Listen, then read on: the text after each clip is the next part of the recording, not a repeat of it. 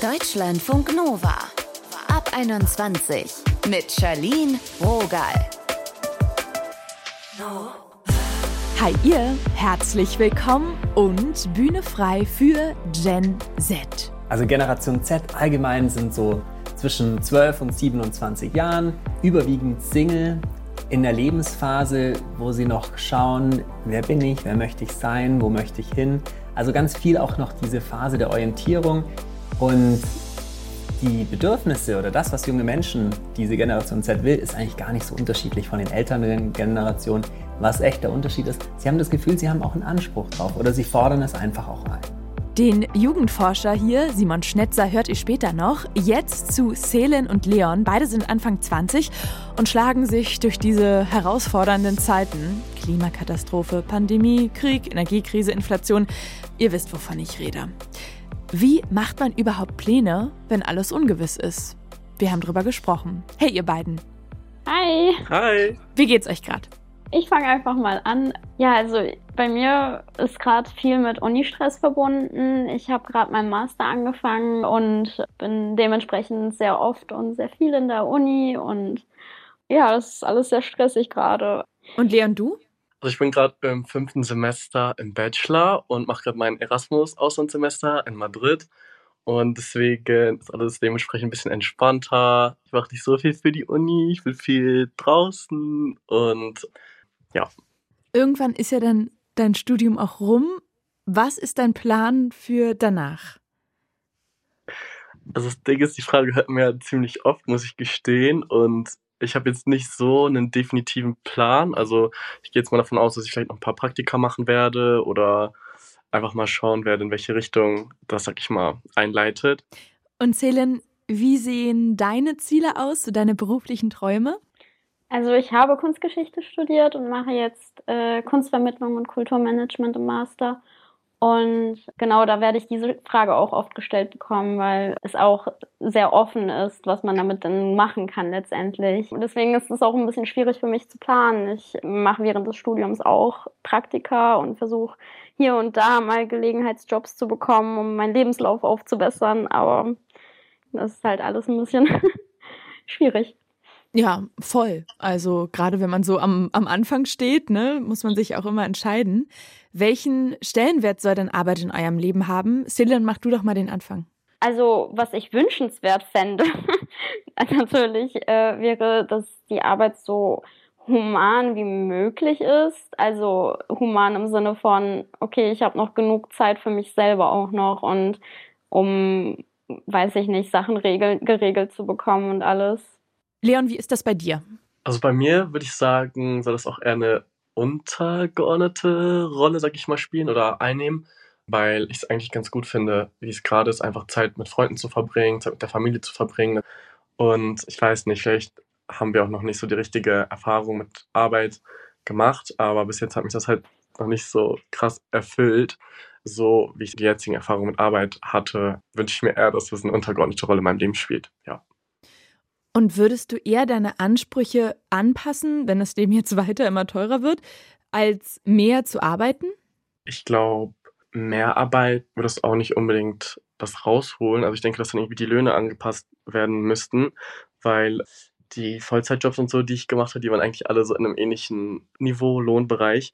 Und ja, ich glaube, ich würde dann schon eher versuchen, ein paar Sachen einzustecken und dann halt irgendwie mit Freunden eher im Parks was zu machen oder so. Genau. Bei uns, also ich gehöre der Generation Millennial an und bei uns war es schon immer so krass in der Schule, dass uns eingetrichtert wurde, es ist super hart, einen Job zu bekommen. Millennials haben eigentlich Angst, einen Job zu bekommen. Der Markt ist schlecht. So wurde uns das gesagt. Wie geht ihr daran? Also der Markt ist besonders auch in meinem Fachbereich noch schlechter, würde ich behaupten.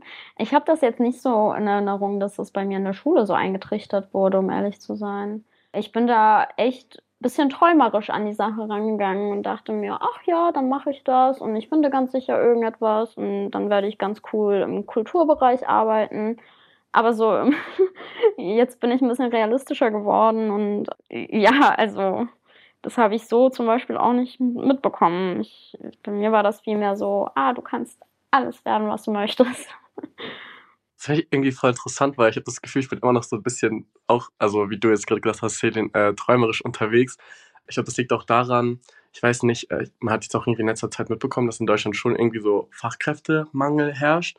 Aber auch bis jetzt halt, als ich als Student gearbeitet habe, ähm, hatte ich eigentlich wenig Schwierigkeiten, Jobs zu finden. Also besonders halt, ich weiß nicht, so Tätigkeiten wie im Discounter oder ich hatte ja auch ähm, im Zentrum letztens gearbeitet und da ging es eigentlich ganz gut. Die wurden halt auch gut bezahlt, die Jobs. Nur ist jetzt halt nicht unbedingt etwas, was mit meinem Studium zu tun hat. Aber an sich, dadurch, dass ich jetzt halt schon viele Jobs hatte, sehe ich es irgendwie gar nicht so schwer, eine Arbeit zu finden. Und dadurch, was wir auch eben schon meinten mit der untergeordneten Rolle im Leben für Arbeit, würde es mich jetzt auch nicht stören, wenn ich, sage ich mal, eine Arbeit machen würde, vielleicht dann Teilzeit oder ein bisschen weniger, die mich nicht hundertprozentig erfüllt, aber mhm. dafür, dass ich irgendwie den Rest des Lebens dann genießen kann und dann halt diese paar Stunden Arbeit durchziehe. Oder ja, genau. Oh, also Gelegenheitsjobs, klar, also da habe ich auch keine Sorgen mit. Was mich eher beschäftigt, ist natürlich das, was, also wo ich jetzt auch ganz viel Zeit investiert habe und auch Geld in mein Studium und was ich danach damit, ob ich danach damit was anfangen kann, das ist eher so meine Hauptsorge. Aber dass ich jetzt mal eben hier und da arbeite, da mache ich mir auch keine Sorgen. Also ich glaube, das ist auch machbar. Es gibt ja so ein paar Klischees über jede Generation und äh, bei Generation Z wird gerne mal gesagt, ah, die haben schon voll den Anspruch und so ein Generation Z-Prakti sagt erstmal, also das, das, das will ich, das, das, das will ich nicht. Führt ihr euch da ein bisschen ah. in dieser Rolle oder ist es eher unfair? Ja, also ich würde sagen, ich sehe mich ehrlich gesagt nicht so mit hohen Ansprüchen. Also ich, ich denke jetzt auch an meine vorherigen Jobs zurück. Also ich bin dort auch immer in Pfandautomaten reingekrochen und habe davon in die Flaschen rausgeholt und so Sachen. Also das, weiß nicht, machen auch meine Freunde. Also ich weiß nicht, die machen auch viele körperlich anstrengende Jobs, auch diese irgendwie für Lieferdienste Kisten in den sechsten Stock schleppen und so weiter. Also ich würde jetzt nicht sagen, dass, zumindest so wie ich jetzt sehe, in meinem Alter, die Leute unbedingt sehr, sehr hohe Ansprüche haben. Ich bekomme das auch manchmal so mit aus, von Verwandten, die dann irgendwie sagen, ja, ihr als Generation, ihr wollt ja gar nicht mehr arbeiten, ihr habt ja so hohe Ansprüche, ihr wollt ja nur Homeoffice, dies und das. Aber ich muss sagen, alle aus meinem Umkreis sind irgendwie ziemlich offen für verschiedene Jobs und ja. Also da wäre ich auch so voll bei Leon. Ich bekomme auch voll viel von meinen FreundInnen mit, dass sie einfach alles auch mitmachen und bei so Nebenjobs ist hauptsächlich dann Geld verdienen im Fokus, aber auch wenn es lebenslaufbezogene Jobs sind, sage ich mal, dann auch halt, dass man es auch nachweisen kann im Lebenslauf. Guck mal, ich habe das schon gemacht und dann macht man auch vieles, glaube ich, mit. Das finde ich auch, was du meinst mit ähm, dem Geld im Fokus. Also ich glaube, egal mit welcher Person ich jetzt gesprochen hatte, ich, also die haben wirklich mehr auf das Gehalt geachtet. Und ja. das war halt, glaube ich, der Hauptfokus, auch bei mir persönlich, wenn ich halt einen Nebenjob hatte, dass dann einfach das Gehalt stimmt und dass man dann nicht so viel arbeiten muss, aber dafür gutes Gehalt kriegt und dann, ja. dass es sich halt auch lohnt, so ein bisschen durch diese stressige Arbeit durchzugehen, ne? Mhm, ja. Wenn ihr in die Zukunft blickt, wo seht ihr euch in so 10 bis 15 Jahren? Wer seid ihr dann? Das ist eine sehr gute Frage. So weit in die Zukunft kann ich leider noch nicht planen. Aber, hm, also ich höre ja auch von vielen, ja, ich bin dann auf jeden Fall verheiratet oder habe dann so und so viele Kinder und alles. Das würde ich vielleicht bei mir nicht so sehen. Ich finde es irgendwie eine große Verantwortung, Kinder zu bekommen und, und diese dann in so eine Welt einzusetzen, fände ich halt echt schwierig. Jobtechnisch nehme ich, was ich kriegen kann und hoffe auf das Beste. Aber ja, wenn ich träumen könnte, wäre ich vielleicht erfolgreich, Single und glücklich. Leon, bist du auch erfolgreich Single und glücklich in 10 bis 15 Jahren? Also das Ding ist, ich glaube, ich möchte ungern Single bleiben, sag ich mal in dem Sinne. Und ehrlich gesagt strebe ich jetzt auch nicht so mega krass danach, erfolgreich zu sein.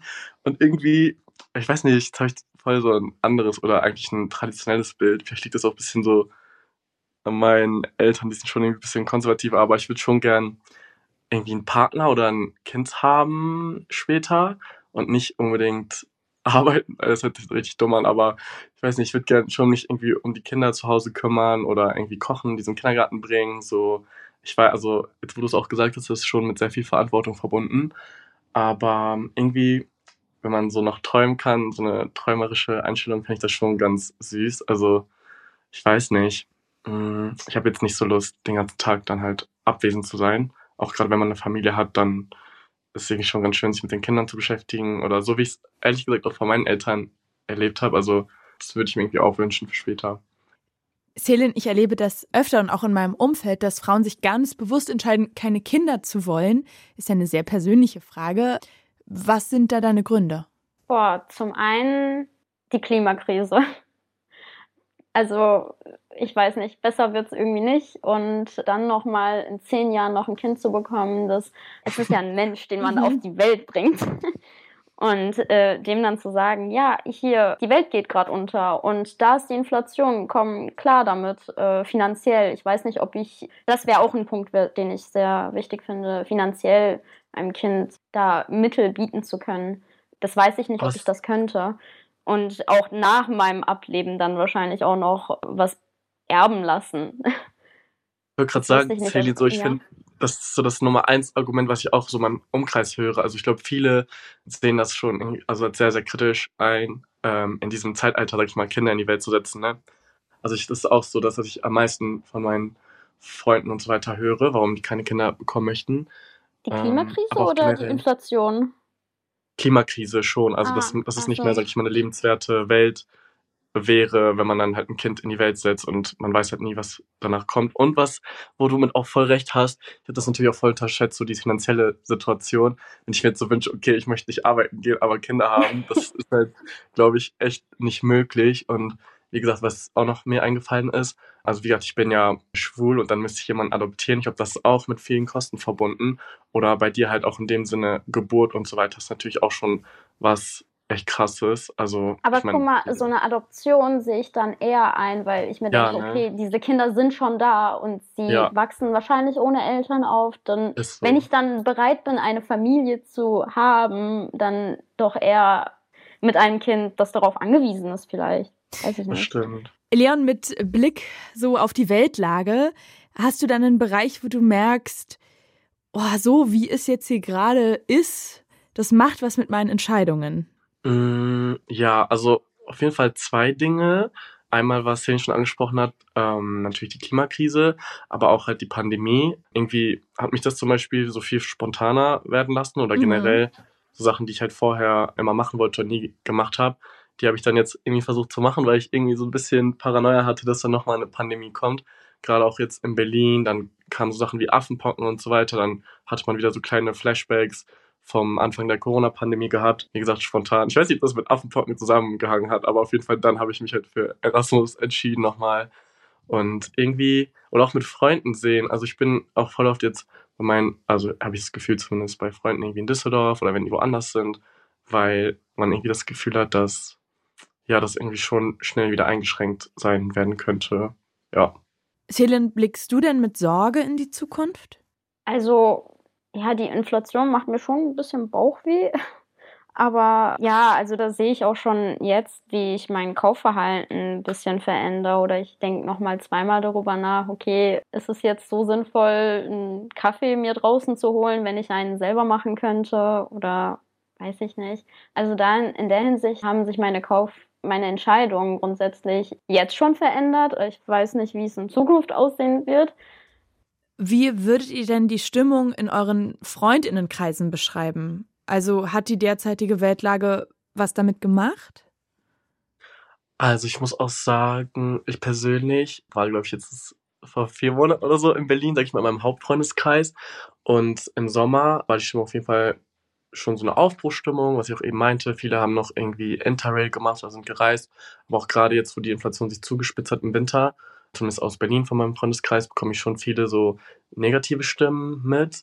Viele sind schon sehr pessimistisch und ich kriege die ganze Zeit so Snaps von Bildern von der Hafermilch von Lidl, dass sie um 20 Cent erhöht wurde und solche Sachen.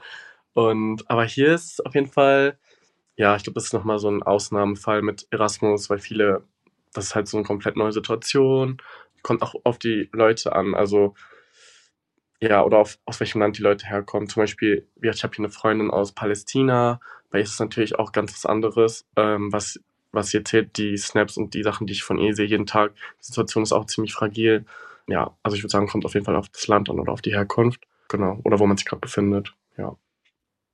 Es geistern ja immer diese Begriffe rum, ne? Äh, so Generation Y, Generation Z. In welchen Momenten fühlt ihr euch denn nach Generation Z? Bei so lustigen Sachen wie bei Memes oder sowas. Also ich habe einen Bruder, der so ein bisschen älter ist als ich und wenn ich ihm Sachen zeige, die ich lustig finde, dass da irgendwie so ein kleiner Kommunikationserror herrscht. ähm, hast du da irgendwas Konkretes? Ich weiß nicht. Also typisch ist ja so, wenn er mir dann so Harry Potter Memes zeigt und ich dann schmunzel oder ich schicke ihm, weiß ich nicht. Also das sind dann immer sehr spezielle Sachen, ich weiß nicht genau. du, das war schon sehr aufschlussreich gerade. Vielleicht fühlt sich hier gerade wer ertappt. Ähm, Leon, wie ist das äh, bei dir? Wann fühlst du dich nach Generation Z? Also ich habe das auch so ein bisschen mit der mit Memes und so, aber mehr spezifischer auf TikTok bezogen, weil ich habe so ein paar Freunde, die sind zwei, drei, vier Jahre älter als ich und die verteufeln TikTok richtig, richtig stark. Und wenn ich denen Memes zeige und so, dann sind die voll verwirrt, beziehungsweise dann schicken die mir so zwei, drei Monate die Sachen noch auf Instagram, weil, weil die einfach viel zu spät sind. So TikTok weiß Bescheid, was die Trends sind. Nee, aber sowas. Und Musik glaube ich auch. Also ich glaube, man hat schon also ich weiß nicht, so generational oder je nachdem welchem Jahr man geboren ist, auch einen sehr spezifischen Musikgeschmack. Ja, genau. Ihr beiden, danke für eure Zeit. Danke. Das war's schon? Ja, das war's schon. Okay, danke auch.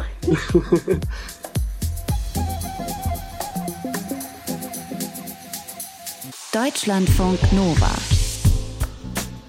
Wie viele Krisen verträgt ein junger Mensch, der in Deutschland gerade lebt, überhaupt?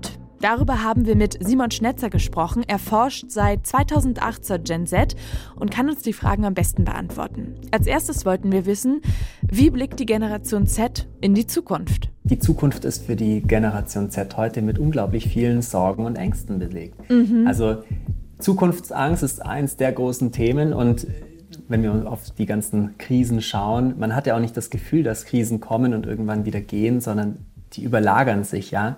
Und junge Menschen haben aktuell das Gefühl, in so einem Dauerkrisenmodus zu sein.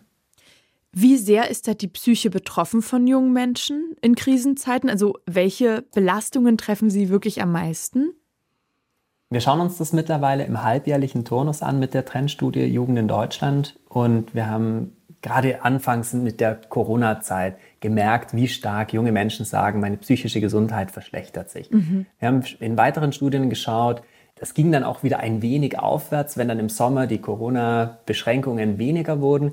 Und natürlich wollten wir dann auch wissen, was sind denn aktuell so diese wirklichen Belastungen, die junge Menschen spüren. Und es ist zu alleroberst der Stress, einfach Stress, der aber häufig auch nicht nur von den Krisen kommt, natürlich, sondern auch von Themen wie Smartphone-Nutzung und dass man immer in diesem Strom drin ist und sich vergleicht mit all den Menschen, die so tolle Sachen erleben, während ich das Gefühl habe, so ein gewöhnliches oder ein normales Leben zu haben oder auch eben Probleme. Es ist aber auch eine, eine Überforderung, die das Gefühl von Hilflosigkeit, es haben leider auch 10 Prozent aktuell sagen, sie haben Suizidgedanken. Also da ist die Palette von, von Stress über Depressionserfahrung bis hin zu Suizidgedanken schon wirklich nicht nur Dinge, die man auf die leichte Schulter nehmen kann, sondern wir dürfen attestieren der jungen Generation, denen geht es nicht so gut. Ja, das klingt wirklich danach. Ist das denn dann auch eine pessimistische Generation? Das ist interessant, weil das unterscheidet sich ein wenig, ob junge Menschen auf ihr eigenes Leben in Zukunft schauen oder ob sie auf die Gesellschaft schauen. Mm. Der persönliche Blick ist relativ, also verhältnismäßig optimistisch und hängt natürlich auch damit zusammen, dass man sagt, also ich schaue in die Zukunft und obwohl ich sehe, dass alles Mögliche nicht gut läuft und schlecht ist, irgendwie werde ich meinen Weg vielleicht doch gehen. Und es sind natürlich nicht alle. Manche sind psychisch so aktuell eher abgehängt, dass sie diese, diesen Optimismus nicht teilen.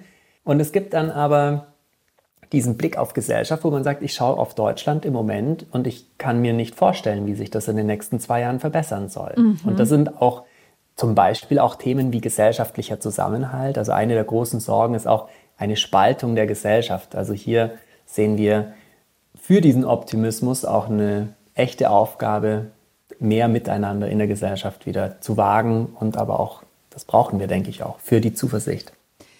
Wenn wir jetzt mal in die Arbeitswelt gucken, da gibt es Studien, die belegen, dass die Generation Z lieber in Teilzeit als in Vollzeit arbeiten wollen. Geht es dann so weit, dass sie vielleicht auch lieber arbeitslos wären als unglücklich in einem Job? Das kann für manche ein Weg sein. Aber lass uns erst mal anschauen, warum sie überhaupt Teilzeit wollen. Und ein junger Mensch, der auf die letzten drei Jahre zurückschaut und sagt, ich habe die beste Zeit meiner Jugend verpasst und ich habe das große und berechtigte Interesse, ein paar Dinge nachzuholen, feiern, reisen, ähm, Engagement, wieder Zeit für Engagement haben, jetzt, wo es wieder möglich ist.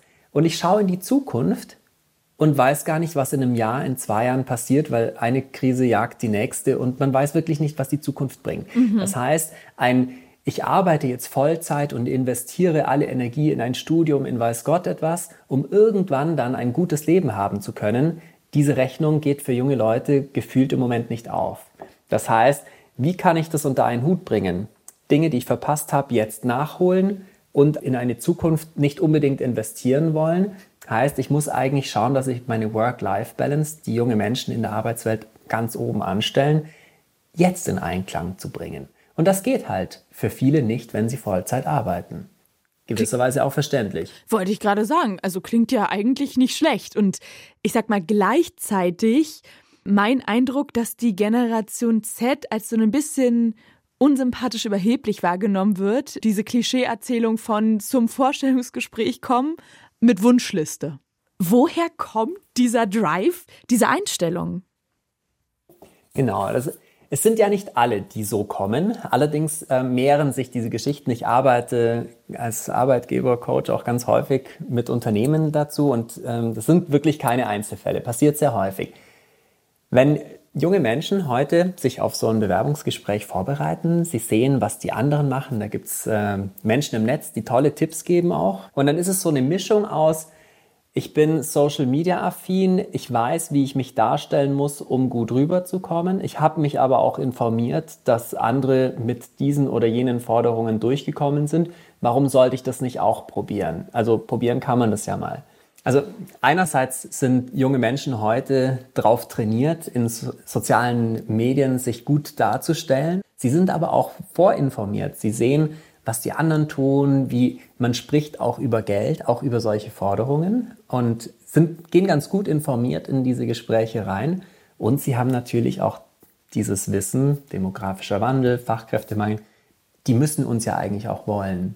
Hm. Insofern haben sie auch das Gefühl, häufig gar nicht so viel verlieren zu können. Sie werden ja auch schon am Campus, schon von der Schule weg, sobald die sich irgendwie engagiert, engagieren, schon hofiert. Welche Folgen kann das für die berufliche Zukunft haben? Also die, die größten Folgen hat das eigentlich für die unternehmensinterne Dynamik, wo mhm. Geschäftsführung, Führungskräfte jonglieren müssen mit den Bedürfnissen und Erwartungen unterschiedlicher MitarbeiterInnen und ähm, Generationen. Und die können sich jetzt auch nicht einfach für die Jungen komplett verbiegen und sagen, ach, wenn ihr das alles fordert, dann geben wir euch das, weil wir haben halt noch mehr Mitarbeitende, die wollen das natürlich dann auch. Und insofern kommen sie in, in ein Dilemma, dass wir, die können jetzt sagen, klar, wir haben so viel, wir haben den anderen das zwar vorenthalten, ihr kriegt das jetzt, ähm, aber das wird nicht leicht. Wohin steuern wir als Gesellschaft, wenn die Jungen so hart fordern?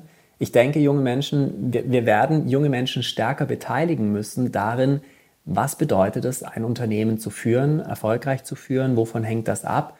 Und dann entweder sagen, gut, nimmst du diese Rolle an, auch wissend, dass wir eben nicht jede Forderung hier erfüllen können. Mhm.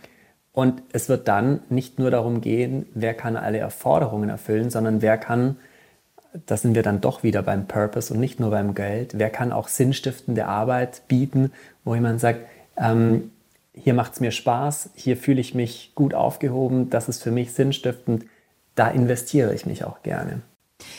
Wenn wir nochmal auf die Gesellschaft gucken, inwiefern können Entscheidungen für die Zukunft in Krisenzeiten die Zukunft beeinträchtigen?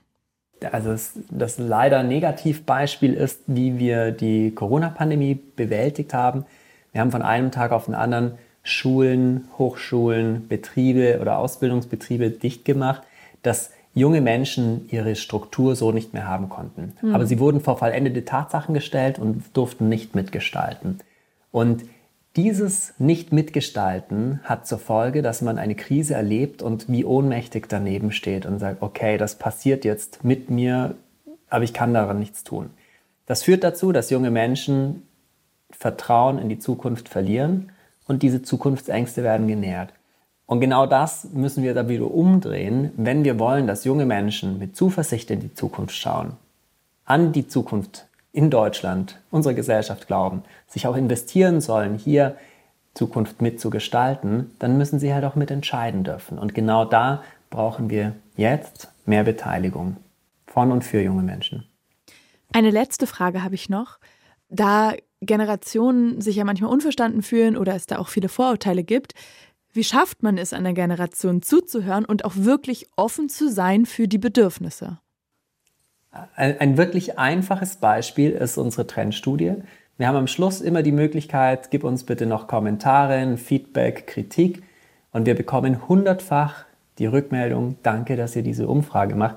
Ich habe das Gefühl, endlich hat uns jemand zugehört. Mhm. Wir hoffen, dass das was bringt. Das ist ein wirklich einfacher Weg. Allerdings, ganz so einfach ist es auch nicht. Wir denken uns nicht die Fragen einfach aus, sondern wir beteiligen junge Menschen, um herauszufinden, was sind die Themen, die euch bewegen, was sind die Antwortmöglichkeiten, in denen ihr das Gefühl habt, ja genau, das ist zutreffend. Und ein durch mit, also durch Beteiligung gestaltete Umfrage kann hier schon unglaublich viel bewirken. Mitgestalten, Teilhabe höre ich raus. Simon Schnetzer, vielen Dank fürs Gespräch. Sehr gerne, Janine.